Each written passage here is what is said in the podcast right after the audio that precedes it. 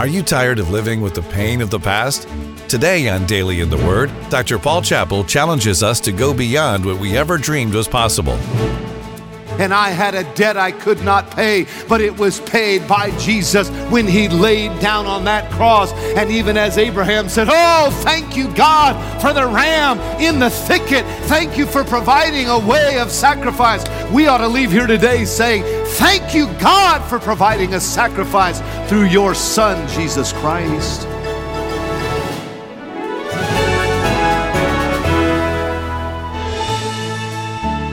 We all have things that try to hold us back guilt from past mistakes or temptations that we can't seem to overcome.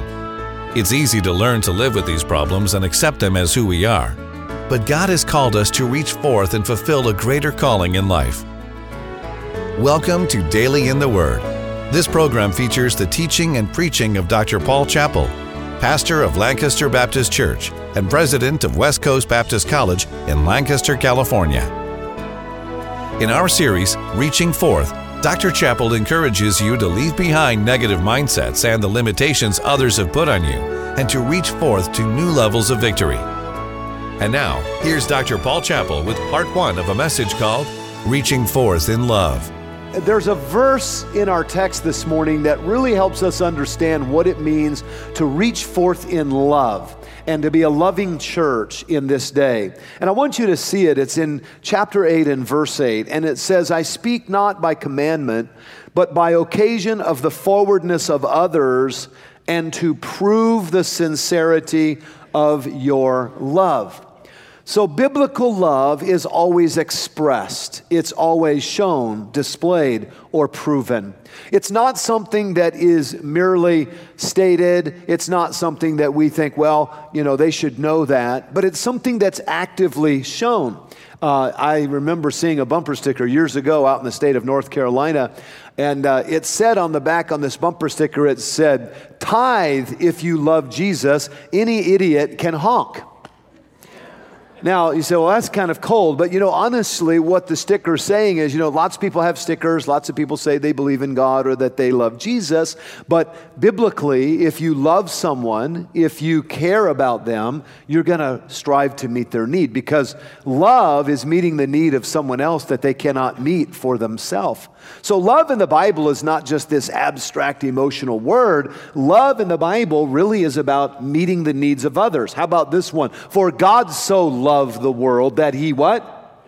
gave his only begotten son. So love is always an action that is displayed. And that's why Paul the Apostle says to the Corinthian church, I want you to prove your love. I want you to show that you love the church at Jerusalem. Now, chapter 8 and 9 really is dealing with a special offering that was being given to the needy Christians at Jerusalem. And the Corinthians were being challenged to prove their love for Jesus and for the Christians there by giving to them to help meet their need. They had made a commitment over a year prior. Now they were being reminded to fulfill that commitment that had been made. Now, to get a little understanding of what was going on with the Corinthian church, we see that they're located not far from Athens, and the Apostle Paul is now writing to them, challenging them to help the church at Jerusalem. The church at Jerusalem had undergone great persecution. Uh, many of the Christians had actually died martyrs' deaths. And so, Paul, as the apostle, was raising an offering for them. And some of the most generous givers were up here in Macedonia. They had given, even though they were in poverty themselves, they had given very generously. And so we read about that in verse number one. The Bible says, Moreover, brethren, we do you to wit, or we remind you of the grace of God bestowed on the churches of Macedonia so he's using the example of the churches of Macedonia to challenge the church at Corinth. Do you know, I have prayed for 34 years that God would use the example of Lancaster Baptist Church. We're not in Beverly Hills, we're not flush with money, but that God would use the example of this church to encourage other churches to believe that God is able to do great and mighty things. That's what Paul's doing. He's using the example of one set of churches to challenge another group or another church at Corinth. And as he speaks to them about love, he gives them three dominant truths that I want to share with you today. First of all, he challenges the Corinthians regarding the participation of love, that love will participate in meeting a need. And here we see that he says in verse number one, I want to remind you of the grace of God. And so what we learn is that love is developed by God's grace. Love is developed by God's grace. The grace of God had been bestowed on the churches of Macedonia. Now, there are at least three churches that we know of in Macedonia. Let me remind you of those. Some of you will remember. There was the church at Berea. The Bereans were more noble because they did what? They searched the scriptures, right? You remember that? A great church. There was the church at Thessalonica, 1 Thessalonians chapter 1 and verse 3. They had a work of faith, a labor of love, a patience of hope. They were a great church as well. And then there was the church at Philippi to whom God God said, My God shall supply all of your needs according to his riches and glory by Christ Jesus, because they were a giving church. God was going to meet their needs. So when we hear about the Macedonian churches, these were strong churches spiritually. And what you find when you study the Bible is that strong spiritual churches are also generous churches. You cannot separate being a strong Christian from being a generous Christian because God's grace is working through them. And so they they were getting involved, though they were in difficult times themselves, in sending an offering all the way down to Jerusalem to help other people.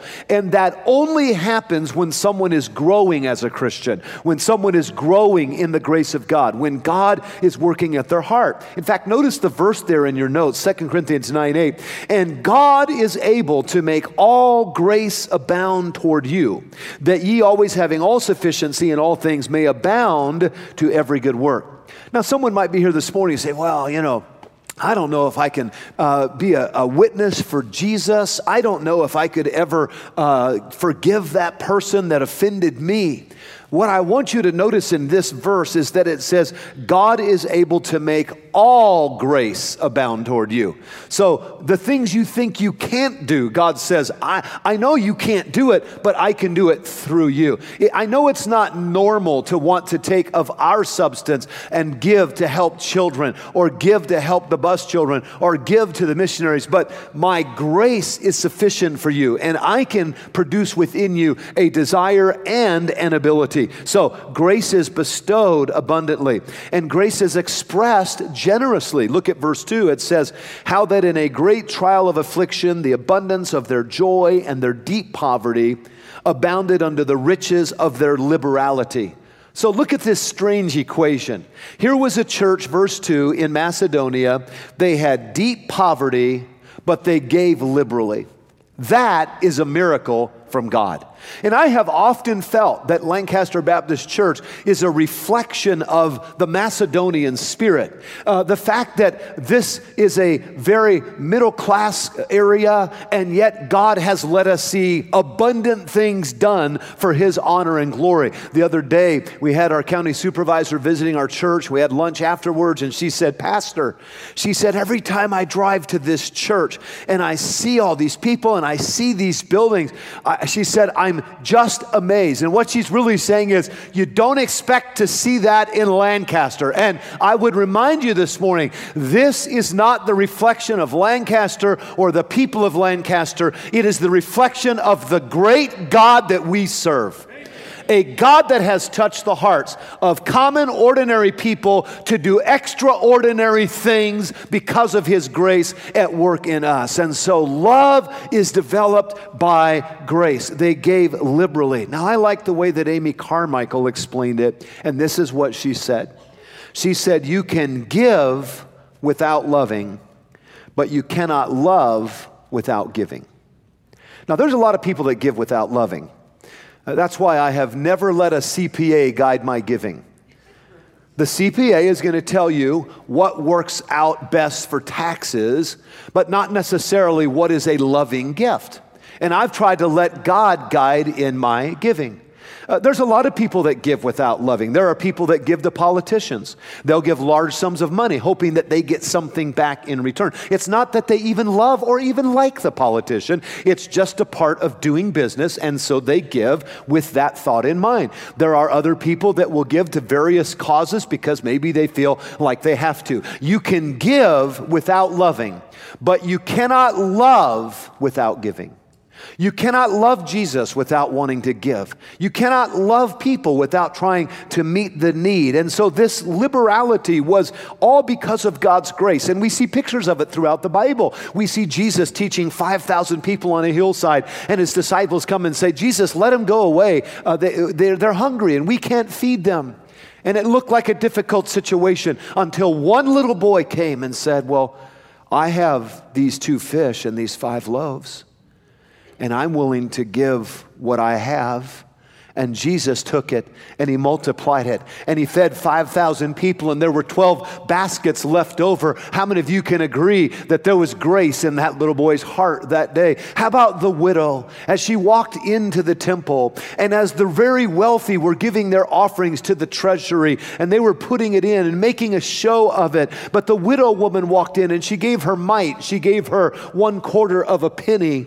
And as she dropped that in, Jesus was watching. Jesus is always watching our lives and, and, and all of us as we are living for Him. And Jesus said of the widow in Mark 12 44, For all they did cast in their abundance, but she of her want did cast in all that she had, even her living. She gave herself to God that day in her offering. It was a gift of grace. She loved, and so she gave. And so love is developed by the grace of God. And then, may I say this second? Secondly, love is demonstrated by the people of God.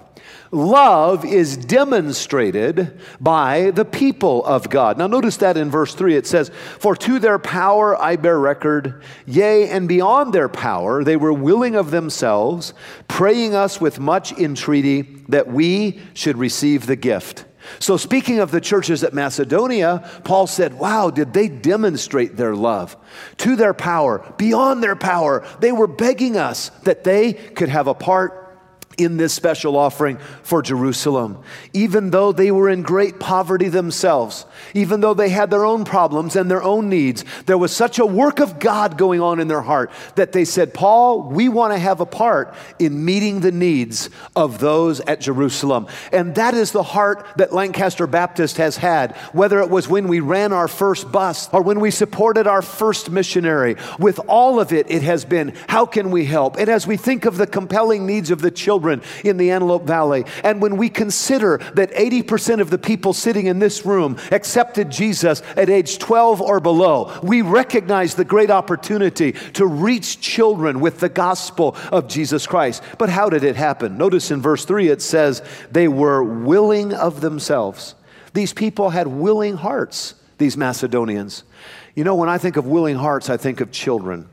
Children are excited. Our church children at Lancaster Baptist, they're excited because they have willing hearts. When I was looking through some of the files this uh, past week and doing some house cleaning, I was uh, mindful of some of the different things of when I was a kid growing up. And one of the things I saw was my giving record from the eighth grade and attending the Bethany Baptist Church in Whittier, California. And, and here was the list of the $20 and the $8 and the 46 and the 51. And it looks like that year I gave about 100 or $101 uh, to the Lord through the church that I was attending and just mowing lawns and doing chores. And I got to tell you, the church treasurer at Bethany Baptist Church wasn't holding his breath hoping that I gave my offering. The church wasn't dependent upon the offerings of an eighth grade boy. But my spiritual growth was dependent on having a willing heart for God. And this is not about building a building, this is about building you, my friend. This is about all of us keeping God first in our hearts and in our lives. I remember some years ago going out in Palmdale, knocking on some doors, inviting people to church, and there was a man named Dale. He opened up his door and began to talk to me. And as we were talking, I started going through the plan of salvation with Dale, telling him how he could know for sure he was on his way to heaven. Right when we got to that part where he would pray, somebody pulled up. And you know how that is. You're trying to talk about God to somebody, and then boom, things get interrupted. And So I said, Dell, I'll tell you what, why don't you, uh, why don't you come to church tomorrow and, and we'll pick up where we left off and I hope you'll come. And sure enough, he and his wife Ruth, they came right over here. They sat on the left side and I preached the gospel that morning. And at the end of the service, we had our heads bowed and, and I said, let's have our heads bowed and our eyes closed. And I said, now, if you're sure that you're on your way to heaven, indicate that by, by lifting your hand. And hundreds of folks raised their hands. I said, but if you're not sure that Jesus is in your heart and that you're on your way to heaven, I'd like to pray for you. And you know, when I said put your heads down and close your eyes, Dell did neither. He was six seven. He kept his head up and his eyes open. And when I said, if you're not sure that you're on your way to heaven, he lifted up his hand just like this, sitting right over here, and then he winked at me just like that. now, we preachers, a lot of times we say, I see that hand, I see that hand. But I thought it would sound weird to say, I see that wink. I didn't know how that would go across, you know. So, anyways, Dell and Ruth, at the invitation time, they came down to the front and talked to one of the pastoral staff. And that morning, they prayed to accept Christ as their Savior. And Dell, he came, came, came to church and he began to grow and he began to grow in grace and he began to witness and pass out tracts. And and one day we were getting ready to build this building, and this was a big project. This was a $5 million project, and, and uh, it was way bigger than myself or the church. And we were trusting the Lord, and I didn't know how it was going to get done. I just was asking God to do it. And Dell came by the parking lot and he came up to me one day and he said, Pastor, I want you to have these keys. I said, Well, why, Dell? What are these keys? He said, Well, these are the keys to my motorhome out there. He said, It's a brand new motorhome. He says, Got TVs inside, TVs when you back up. He said, It's got all the gear. And he said, Pastor, on the back of it, there's a map of America. And he said, You know, before I got saved, all I wanted to do was drive all around America and get into every state and put the, the, the little sticker of that state on the back of the motorhome. But he said, Now that I'm saved, all that I want to do is I want to stay here and see more people get saved. So I want you to take that motorhome and sell it and, and get the money and use it to build the church so more people can get saved. What was that? How do you take a, an engineer from aerospace who's lived his whole life for the company and the dollar, and now he's living his whole life so others can know Jesus? That is the grace of God, my friends. That's the mark of someone who's getting their priorities changed. And I'll never forget the day that I preached Dell's funeral. And I walked by that casket early in the morning his relatives had come in. They wanted to pay their last respects. And our theme that year was Together with God. And he had a little, a little pin on his coat and it said, Together with God. And I remember thinking to myself, You sure are, Dell. You're with him now. And I can guarantee you that he did not regret when he saw the face of Jesus that he gave a motorhome so others could know Jesus Christ.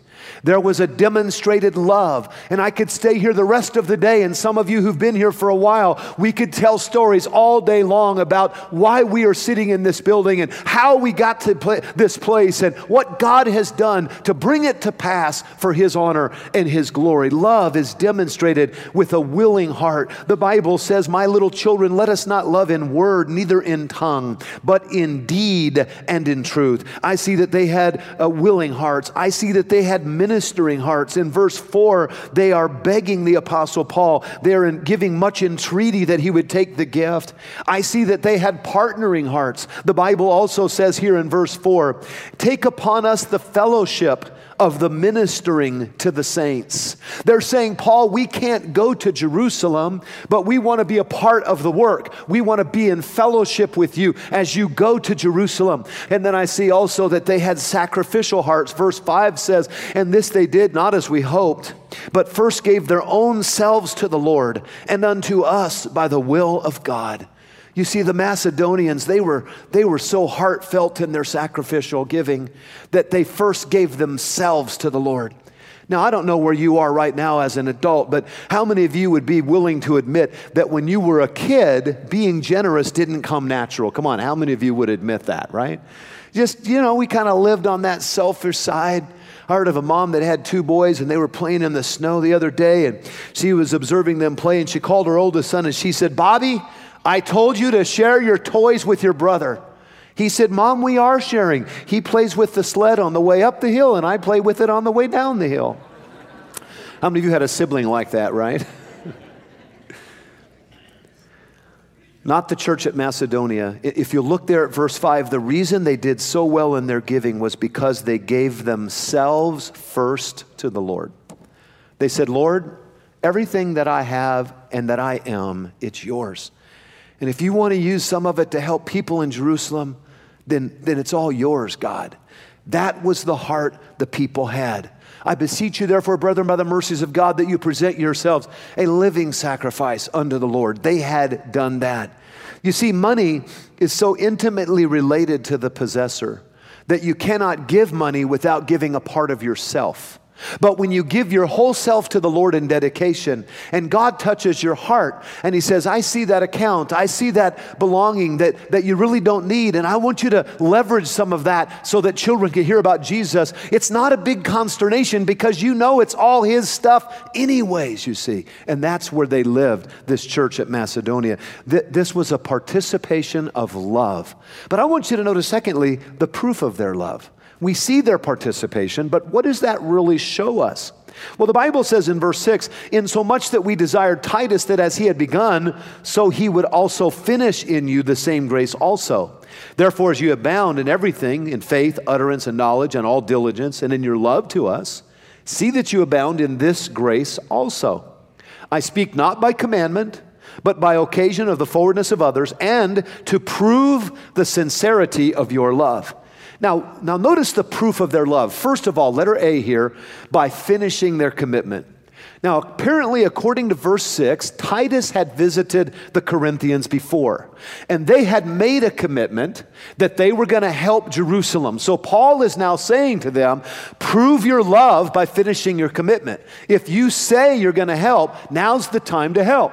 Now, all Titus could be was kind of the messenger boy. And that's all I am today as the pastor. I'm God's messenger boy. I'm just one sinner telling other sinners how they can know Jesus Christ is their Savior. That's my job. I'm here like Titus. But the fact is, the only way the work will get done is if the grace of God is happening in every one of your hearts because I won't be with you tomorrow or the next day or the next day. Titus was the one that kind of reminded everybody, but they would have to see this finished by the grace of God. That's why he says in verse 7 abound in this grace also. He said, I want you to grow in this grace. John chapter 1 and verse 16, and of his fullness we have we all received, and grace for grace. You see, God not only saves us by his grace, but he wants us to grow in grace grace as we continue serving Him.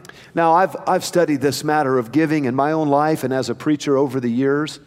And I've found that some givers are motivated by guilt. That's not how we want to motivate here. You know what I'm saying? A sad picture of a dog in the snow, right? Or, or some, some, some poor situation, and so they kind of feel like, well, I guess I better give. Some people are motivated by guilt.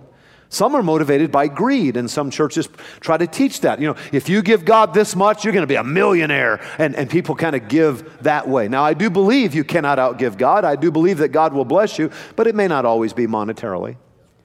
Some people are motivated by guilt, some people are motivated by greed, but mature Christians are motivated by grace. Grace is the inner working of the Holy Spirit. Grace is not just when the preacher's talking to you about it, it's when God starts talking to you about it. It's when God begins to move and say, Hey, I've taken care of you this far. Why don't you begin to trust me? Whether it's in the weekly giving to the Lord or in a special offering, offering, just letting God's grace lead the way. And God will make a way. And I've seen different people try to arrange in churches for giving in ways that seem to be fleshly to me. I have no interest in that. But here we see that the Macedonians had given by grace, and the Corinthians were being challenged to grow in grace and finish their commitment by grace. So they can prove their love by finishing their commitment. They can prove their love by focusing on Jesus Christ. You've been listening to Daily in the Word with Dr. Paul Chappell, pastor of Lancaster Baptist Church and president of West Coast Baptist College in Lancaster, California.